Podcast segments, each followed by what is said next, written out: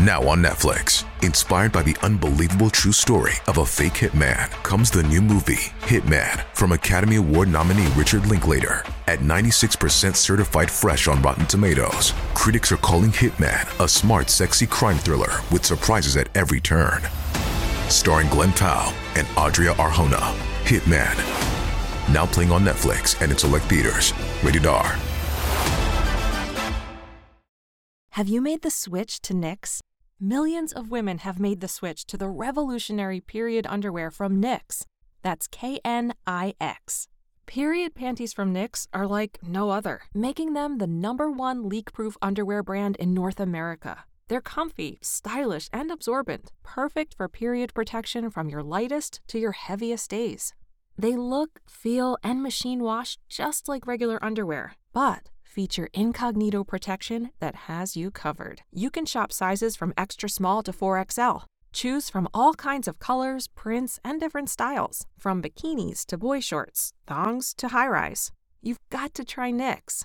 See why millions are ditching disposable, wasteful period products and have switched to Knix. Go to knix.com and get 15% off with promo code TRY15. That's Knix.com, promo code TRY15 for 15% off life changing period underwear. That's KNIX.com. Impact of Influence The Murdaugh Family Murders. This is the unfolding story of a powerful South Carolina family, the mysterious deaths they are linked to, and our quest to bring you the truth. Hello, friend. Welcome. So grateful you're joining us again. The Alec Murdaugh trial came to an end. A story, of course, that you were with us on this ride from, from June of 2021 when Maggie Murdaugh and Paul Murdaugh were murdered. Alec Murdaugh has been found guilty of those crimes. I am Matt Harris. And in case you don't know it, you're Seaton Tucker. We're back in uh, Dwayne's studio. It's been a little bit because we've been on the road and seen attending many more days of the trial than I did.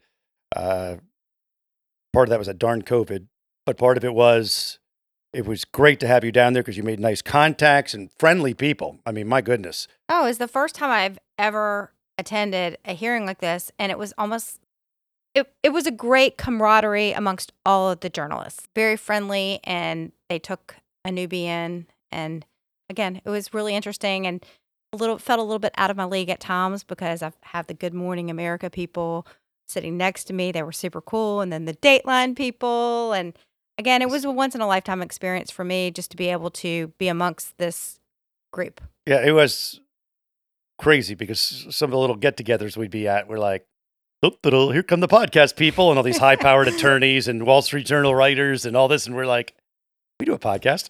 Um, Imposter cool. syndrome, totally. yeah, yeah, yeah. But it was it was um, really just amazing to be around all those people and and and talk to them and pick their brains, and everybody was just super cool. Court TV cool to me as well with Chanley and Vinny. And also my girl Gigi from she does Oh, yeah. all the live commentating from Law and Crime and Anjanette. They are amazing as well. Yep, Anjanette was. Uh, they both were fantastic. Got to s- sit with them as part of the trial too. So, uh, we, as you know, and you may have heard this, but we haven't been on to tell you yet about Judge Newman and the sentencing, which took place the morning after the guilty verdict. So it was that evening on on Thursday evening, and then Friday morning at nine thirty. Uh, Judge Clifton Newman handed down the statement. Let's start with Alec Murdaugh's opening statement. Good morning, Your Honor. I'm innocent. I would never hurt my wife Maggie, and I would never hurt my son Paw Paw. Thank you, Your Honor. Thank you. And we should note that he was not in his civilian clothes. He was in a prison jumpsuit. And 11 of the 12 jurors showed up for the sentencing portion. It was kind of surprising. They'd Yeah. done their duty. They had a day off, you know, after all that time. I think they, and some of the, we'll talk about it later, I guess they wanted to see it through. Right. Well, and this this Judge Newman sentencing took a while. It it did. Um, and we've actually received a couple of comments about his statement of "I didn't hurt Mags and Paw Paw. I, I don't know if that's exactly what he said, but he, I know he said Paw Paw. That he didn't say I didn't kill them. We had a couple of listeners reach out to us about that. That they found the wording odd. Neither side had people make statements before the judge because I, I said it when I was doing one of the shows that there's nothing, there's no upside for Buster standing in front of the court or his family members because he's going to be in there in the rest of his life. Usually, you do it as a, a you know, victims type thing to say why Alec shouldn't be spending all that time or why he should. And really, all that does is make you more in the spotlight. Well, and sometimes I do feel that victims want to be heard and they have the right to be heard at this sentencing phase. But right, but the pe- that's what I'm saying though. These this particular case, Yeah. what's the upside for? They're not trying to talk into a longer sentence. They're not going to talk into a shorter sentence. All they're going to do is get up there and be visible in front of people. So uh, let's move to some of the statements by uh, Judge Newman. took about, I guess, 20 minutes or so. And this is a part of his speech, if you will. It's also particularly troubling, uh, Mr. Murdaugh, because as a member of the legal community and a well-known member of the legal community, uh, you've practiced law before me, and we've seen each other at various occasions throughout the years. And it was especially heartbreaking for me to see you um, on, go in the media from being a, a grieving father who lost a wife and a son to being the person indicted and convicted of killing them.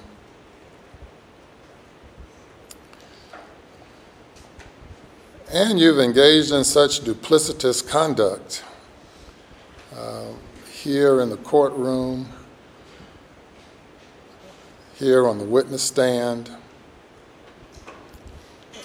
and as established by the testimony throughout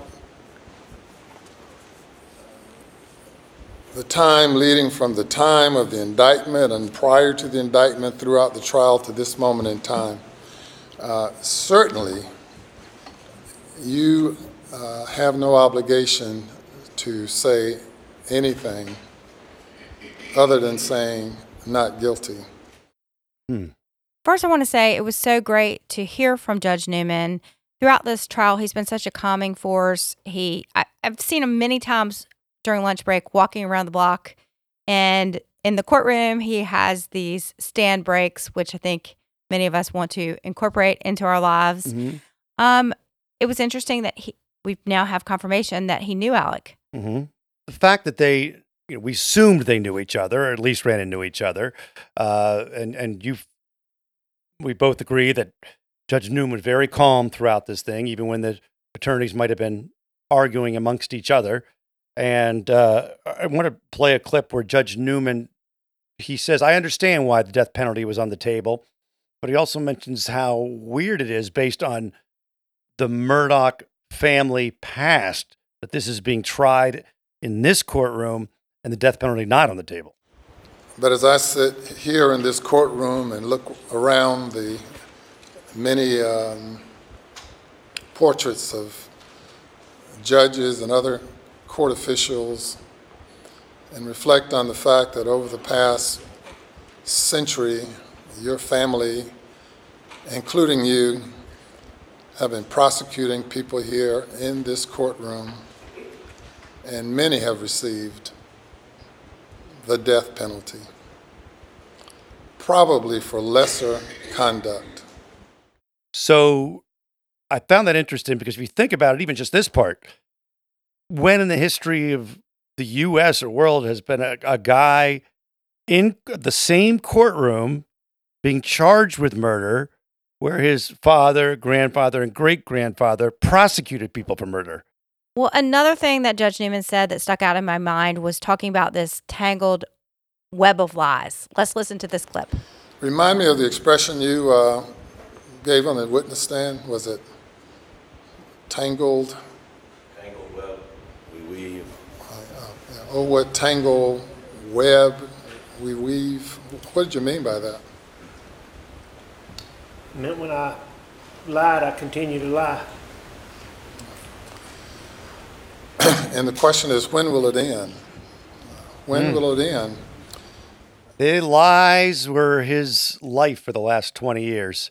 And it was very clear that the jury considered him a liar. Yes, and we'll get to some of the jury, uh, the jurors, and their comments after they were allowed to speak to the press. Uh, another quick clip from uh, Judge Newman talking about Alec and looking his wife and son in the eyes. And I know you have to see Paul and Maggie during the night times when you're attempting to go to sleep. I'm sure they come and visit you. I'm sure. All day and every night. I'm sure. And they will continue to do so. And, and reflect on the last time they looked you in the eyes, as you looked the jury in the eyes. I just found this to be really sad and creepy that Judge Newman brings their they're coming to Alec in their sleep and he says yes they are. And mm-hmm. my mother-in-law called me this morning and that was the first the first thing that she brought up that Judge Newman said. And the fact that since he's been convicted of the murder, the murderer, which would be him since convicted, was looking both of them in the eyes when they were shot. They were shot while they were facing the shooter, of course, Alec Murdaugh. Another a Newman moment was when Alec again says that he's innocent, and then Newman follows it up with an interesting take. And I tell you again, I respect this court, but I'm innocent. I would never, under any circumstances, hurt my wife Maggie, and I would never, under any circumstances, hurt my son Paw Paw. Well, and it might not have been you. It it might have been uh, the monster you become when you uh, take 15, 20, 30, 40, 50, 60 opioid pills. Maybe you become another person. Um, I've seen that before. The- The person standing before me was not the person who committed the crime, though it's the same individual. Um, We'll leave that at that. Hmm. And, and a final quote I'll just read to you The depravity, the callousness, the selfishness of these crimes are stunning. The lack of remorse and the effortless way in which he is including here, sitting right over there in this witness stand. Your Honor, a man like that, a man like this man, should never be allowed to be among free, law abiding citizens. That quote was from Creighton Waters. Yeah, Creighton Waters has gone viral. He's on Twitter now and people have followed him in masses. and he's playing a guitar. He's a guitar guy. He's in a Yes. band, and uh, so he has this fame that came from this. Judge Newman, we've seen pictures of him now at the Gamecocks women's basketball game. Yes, you can find that on our Facebook page, which is Murdaugh Podcast, if you want to check that out. Many people I've seen have selfies with him now all over social media. Uh, he's became uh, a celebrity, and uh, Creighton Waters as well. We want to go to the defense team, Dick Harpootlian's press conference with the media. And out of the gate, what do you got here, Seaton? Well, Alec's attorneys have gone on record saying that they are going to file an appeal in 10 days and are going to continue to represent him. The first thing they talk about in this press conference is SLED's handling of the investigation.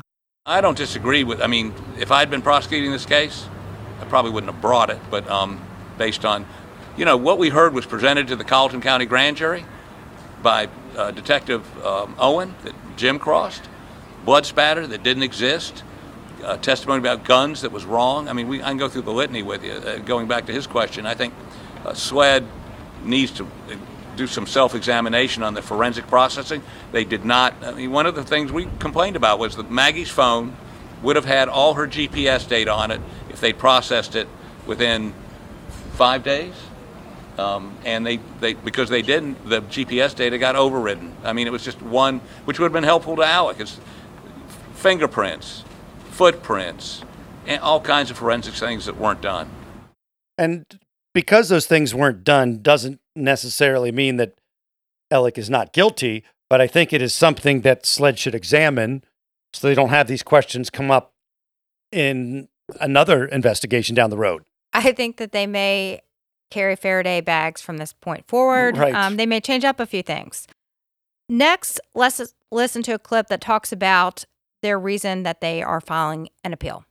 But you know, it was the admission of all the financial crime evidence, uh, and and that was offered up, you know, as evidence of motive, that because he was confronted about uh, one financial transaction involving attorney's fees by the, chief accountant of the law firm, that op- and that was being offered as motive for why he would go home and kill his wife and son, which we thought was illogical and ludicrous, and and um, and there really was no evidence linking one to the other, and we did not think it should come in. The um, not only did that come in, but every other uh, financial misdeed that they could bring in over the last 10 or 15 years was allowed in, and, and, and we think that we strongly objected.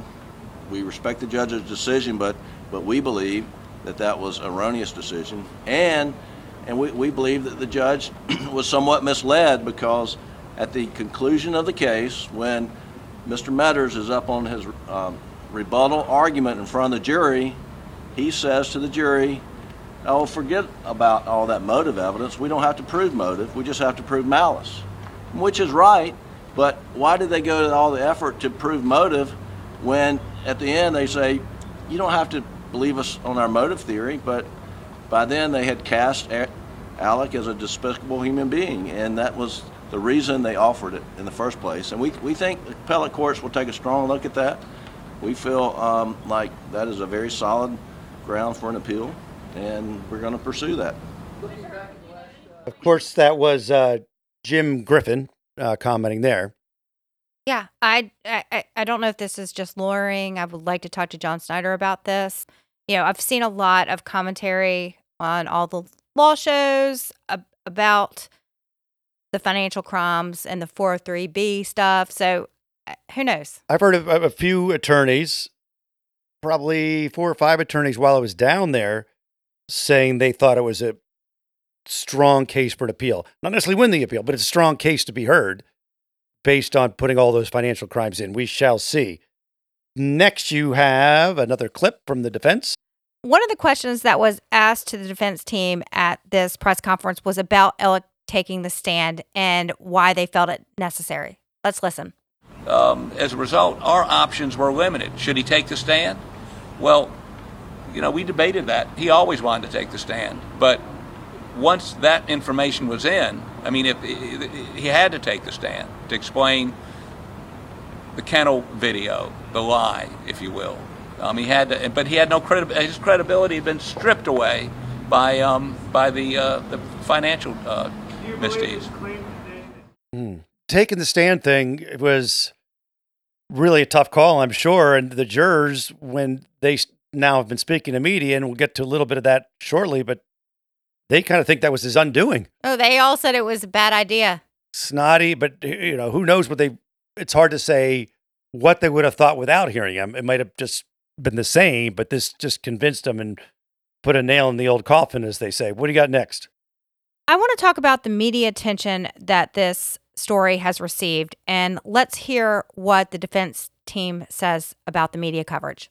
Alec was not optimistic that with, with all of the um, scrutiny and press and, and all of his bad acts being out in the public in the world, you know, uh, media domain, that he could get, you know, a, a jury to put out all the noise and and just focus on the murder.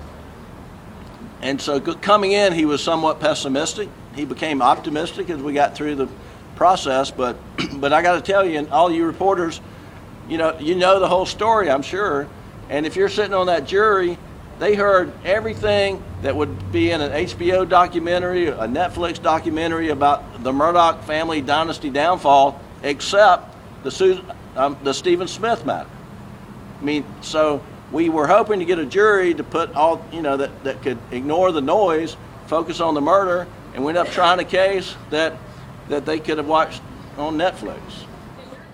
Hmm. If the jury had been paying attention to media, and they certainly would have went in with of, of an opinion of Alec Murdaugh and the Murdaugh family. Doesn't mean they couldn't remove themselves and try to be uh, neutral on it, but it would be impossible to have any kind of real positive vibe about Alec Murdaugh going into that trial if you had been following everything. Yeah, it was. And the Netflix documentary came out in the middle of this trial, and they're not supposed to watch media. And I'm not saying they did. Well, a lot of those things were out long before the trial was chosen, different documentaries. And Jim Griffin was in the HBO documentary. As a matter of fact, we are going to have a bonus episode coming up soon. We talk to the producers of the HBO documentary, kind of a behind the scenes thing and what their take was on it. And we recorded that before the trial even began. And Brooke Brunson was actually w- at the restaurant with us Yeah. when we were waiting on the verdict to come in And Brooke is. with HBO. She's a producer. Now we have another soundbite for you from the defense press conference. We've had a lot of questions about whether the family is standing by Alec, and the defense team speaks to this in this next clip. You know, I, I, I can't speak to Buster's feelings. I can tell you this there was a lot of effort by the state to convince the family that Alec is the murderer. The family came to trial every day for six weeks, expecting to hear proof positive that he killed Maggie and Paul, something that they had not heard before. After six weeks of trial, they came away more convinced that he did not do this, and they steadfastly in his camp and support him, and that's that's that's where they stand. What's next, pal? Hmm. Next clip. Well, let's hear what Dick Harpootlian has to say about finding the real killer. Not our job to find the real killer. If they had taken fingerprints, if they'd gotten footprints, if they hadn't destroyed, had, if they'd preserved Maggie's phone with her GPS, um, if they had not, I mean, they misrepresented to the grand jury that they had a shirt with his blood on it. When they, and if they, if, if, you know, if Owen had opened his email, he says he didn't get, would have told him a year before that was there was no human blood on that T-shirt. I mean, it was a, a comedy of errors in terms of forensics on this. So, do I have faith that they would find the real killer? No. You know, he's absolutely correct. In a court of law, you do not need to prove there was another killer if you're the one on trial, standing trial for the, the murder, whatever the crime is. But in the court of public opinion, right, you would think, and maybe they did this, they are under no obligation, I know through legal means, to produce the, the Sperry shoes or the blue shirt that he was wearing or the khakis or whatnot, or, um, you know, go dig up the property to find out if there's any guns on the his mom's house.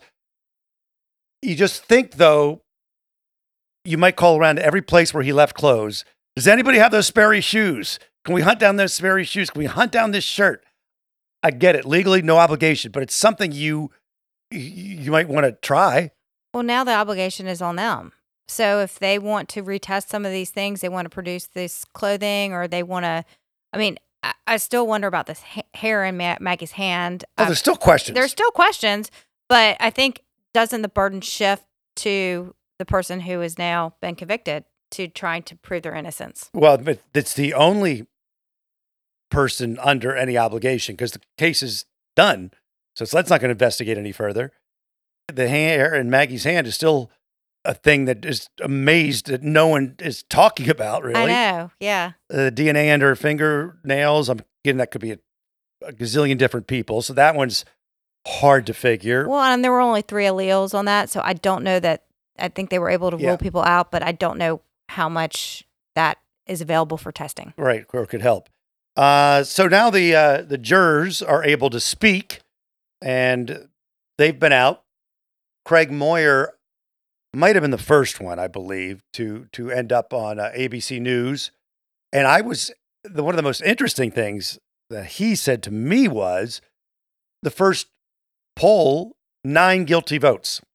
Mm-hmm. I think he said nine guilty, two not guilty, and one undecided. Yes, that's what I heard as well. But then they flipped them all in under three hours. Well, they said they actually only deliberated 45 minutes. Oh, that's right. Yes, yes. I mean, it didn't come back for till three hours, right? So they they flipped those three. Well, flipped two and got one to go on the other side. That is odd to me. I thought it would have taken a little bit longer, especially with the self Maggie's cell phone data. You know, we saw those flipping back and forth. I just I felt thought it might take them a little bit more time, especially with these two, just to look back through some of the stuff. We have six weeks worth of testimony. Yes, obviously they weren't asking to see a lot of things. Yeah, I think that they kind of, for the most part, went in with their uh, minds made up. Moyer said, a good liar, but not good enough. All he did was blow snot, Moyer said. No tears. I saw his eyes. I was this close to him. So it was all about him not buying this, because it was very snotty. He was Alec very was snotty. very snotty. And the other juror who's uh, made a couple of appearances uh, is James, yes. and he did one uh, solo for Law and Crime Network. Yeah, he was a 22 year old whose brother was actually a witness, Colleton County Sheriff's officer who was a witness during this hearing. Uh, actually on the stand. Was on the stand. That seems, but I guess everybody had to be aware of it, right? When I sat through the jury selection, they asked you if you, they read this really long list of 250 potential witnesses. I think we heard from 70 something witnesses during the course of the trial. And you had to say if you had any connections, and then you had to say what they were. And they did call certain jurors back into the chambers to kind of question them. But obviously, this juror, I, he revealed his connection, and both sides were okay with it. Okay. I mean, could that be ineffective assistance of counsel? I don't know. I mean, would you not believe what your brother said? Uh, right. And also, not just what his brother said, but the fact that a lot of the defense was about poor law enforcement. And if you've got a family member who's in law enforcement, you would think you'd be a little shaded to one side. You would think. Um, this juror said he was not really that familiar with the case going in. That's that's crazy. What is that not that familiar? I guess people are busy, I guess, but in that small area, you would think most people would be pretty darn aware of the case.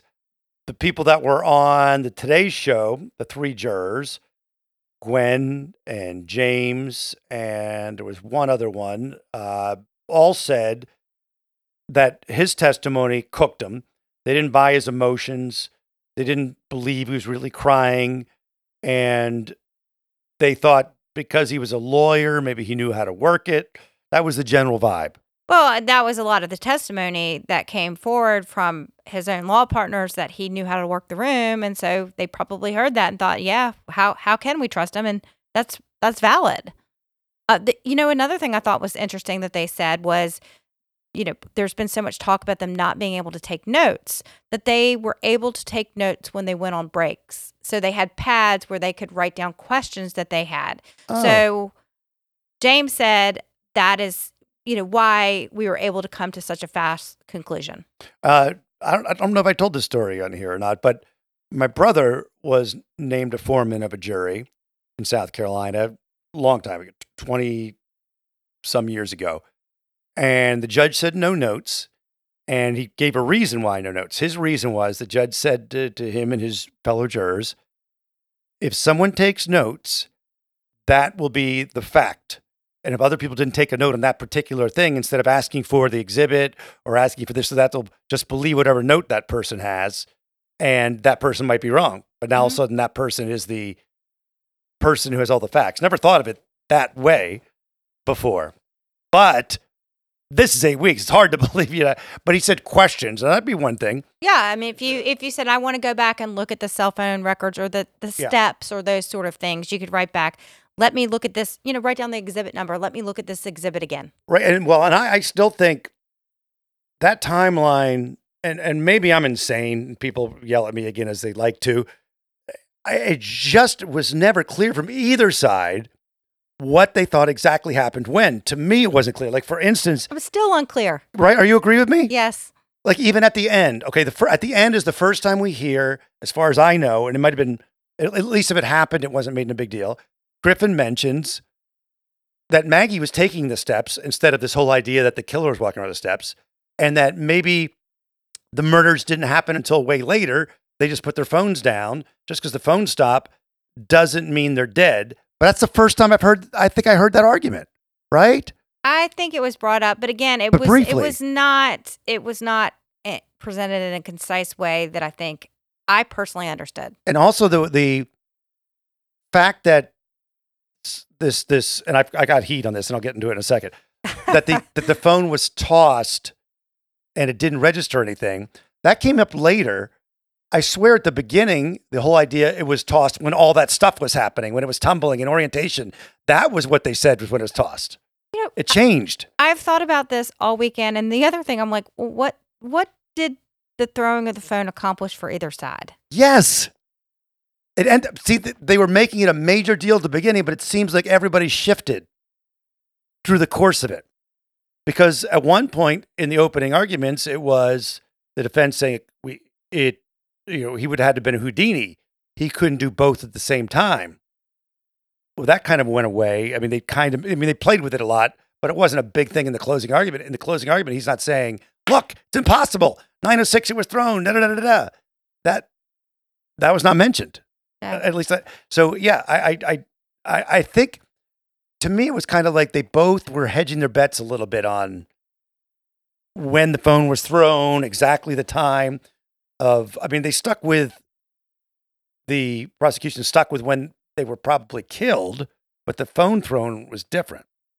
But it all boiled down to that kennel video. All boiled. and yep. it- all the jurors who have since spoken out have all said that that is what they made their decision on. Yep. And I think Alec was not credible to them, whether it's because of these financial crimes or not. I don't know the answer to that question, but they didn't believe him when he gave his explanation of why he was down there and why he lied about it. And I think another one of the jurors, I'm not sure which one, brought up the fact that Rogan Gibson had said he thought he heard Alec's voice on the phone call. Mhm. Remember, first he Yep. Rogan was talking to Paul, Right. then he tried to do a FaceTime and that didn't work. Right. So then there's this video that was never sent.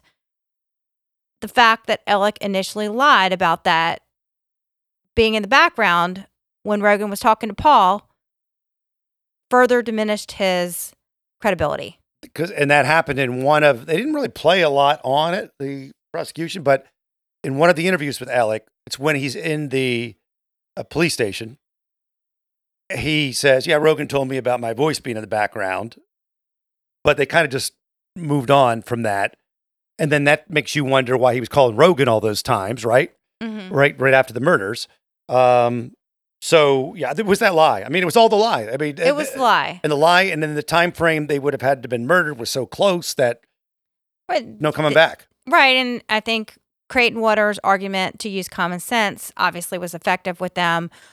I still, though, in my mind, don't feel like I fully understand what happened that night. And it's not sitting well with me.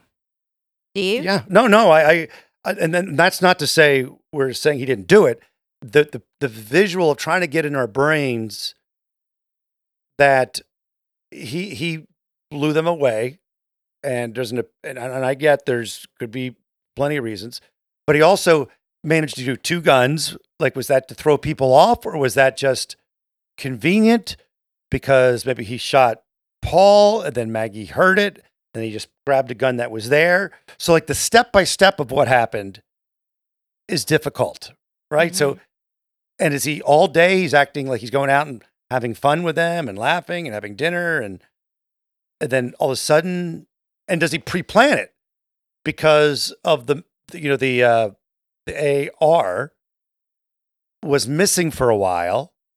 It appeared to be missing for a while. So had had he hidden that away to wait to use it another time there's just still so a lot of questions exactly how it played he out snap because he was using 60 opioid tablets a day? yeah. And maybe Paul says, I'm done with this crap. You know, who knows? But I'm just saying, yeah, to visualize the whole thing that turned this into violence and how many steps he did, and did he, or did he take the guns? They say, they imply he took them uh, to his mom's house and hid them away somewhere in there, but they'd still come up at some point. Yeah, I, I just think that there are still a lot of unanswered questions that unfortunately I don't think we're ever going to know. You know what? Uh, someone said that they believe that he put the guns in his dad's casket. Oh, I got. I've seen Did you hear that. that? I've seen that rumor for a long time, and I've also gotten questions about that. That seems a little far fetched to me. I'm Me not too. buying that one. And me too, because it, like, no one would have to notice it. And why? There's plenty of places he could get rid of in that area. Plenty of places you can get rid of a couple guns and no one would notice. I'm not sure if all the property, if every inch of every property, because there's a lot of acres, uh, have been searched for that gun and all the waterways around there. Yeah, You don't have to now. Maybe, maybe at some, maybe someday the guns will be found. But I guess most murders you don't have in a. There's always questions after most murders unless there's an eyewitness or a confession. So I guess that's not unusual. Um, we're always grateful that you hang out with us, and uh, we have a ton of emails. Maybe we'll get to another episode. Just whip through those. Uh, we also want to bring John Snyder on because there's questions for him as well, and uh, you can reach out to us still on Murdaugh Podcast Facebook, murdaughpodcast.com, Matt Harris Podcast at gmail.com, and we will talk soon, friend.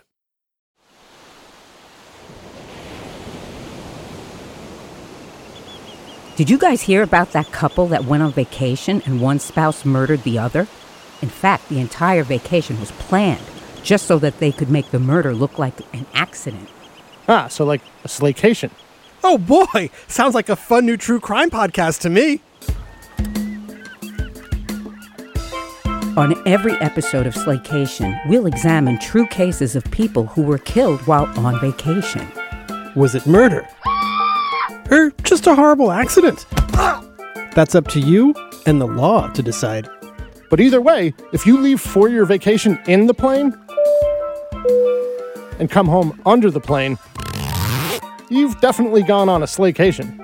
Join us every week for a fascinating new episode. 911, what's your emergency?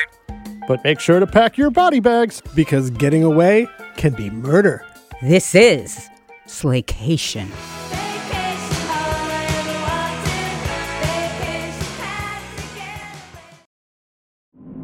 True terrors of horror, bizarre happenings, unexplainable events. On our podcast, Disturbed, terror takes center stage. Each episode is a journey into the darkest corners of human existence, delving into bone chilling tales of kidnappings, serial killers, maniacs, and the very essence of your worst nightmares coming to life on this weekly true horror show. Disturbed is not for the faint of heart. It's an exploration of real, unadulterated horror sourced from everyday people. Each episode is a descent into the macabre, where we narrate stories that will leave you on the edge of your seat and crawling in your skin. We navigate the disturbing narratives that lurk in the shadows, offering a raw and unfiltered listen into the most terrifying aspects of the human experience. Enter at your own risk and let the unsettling tales unfold in the haunting realm of Disturbed.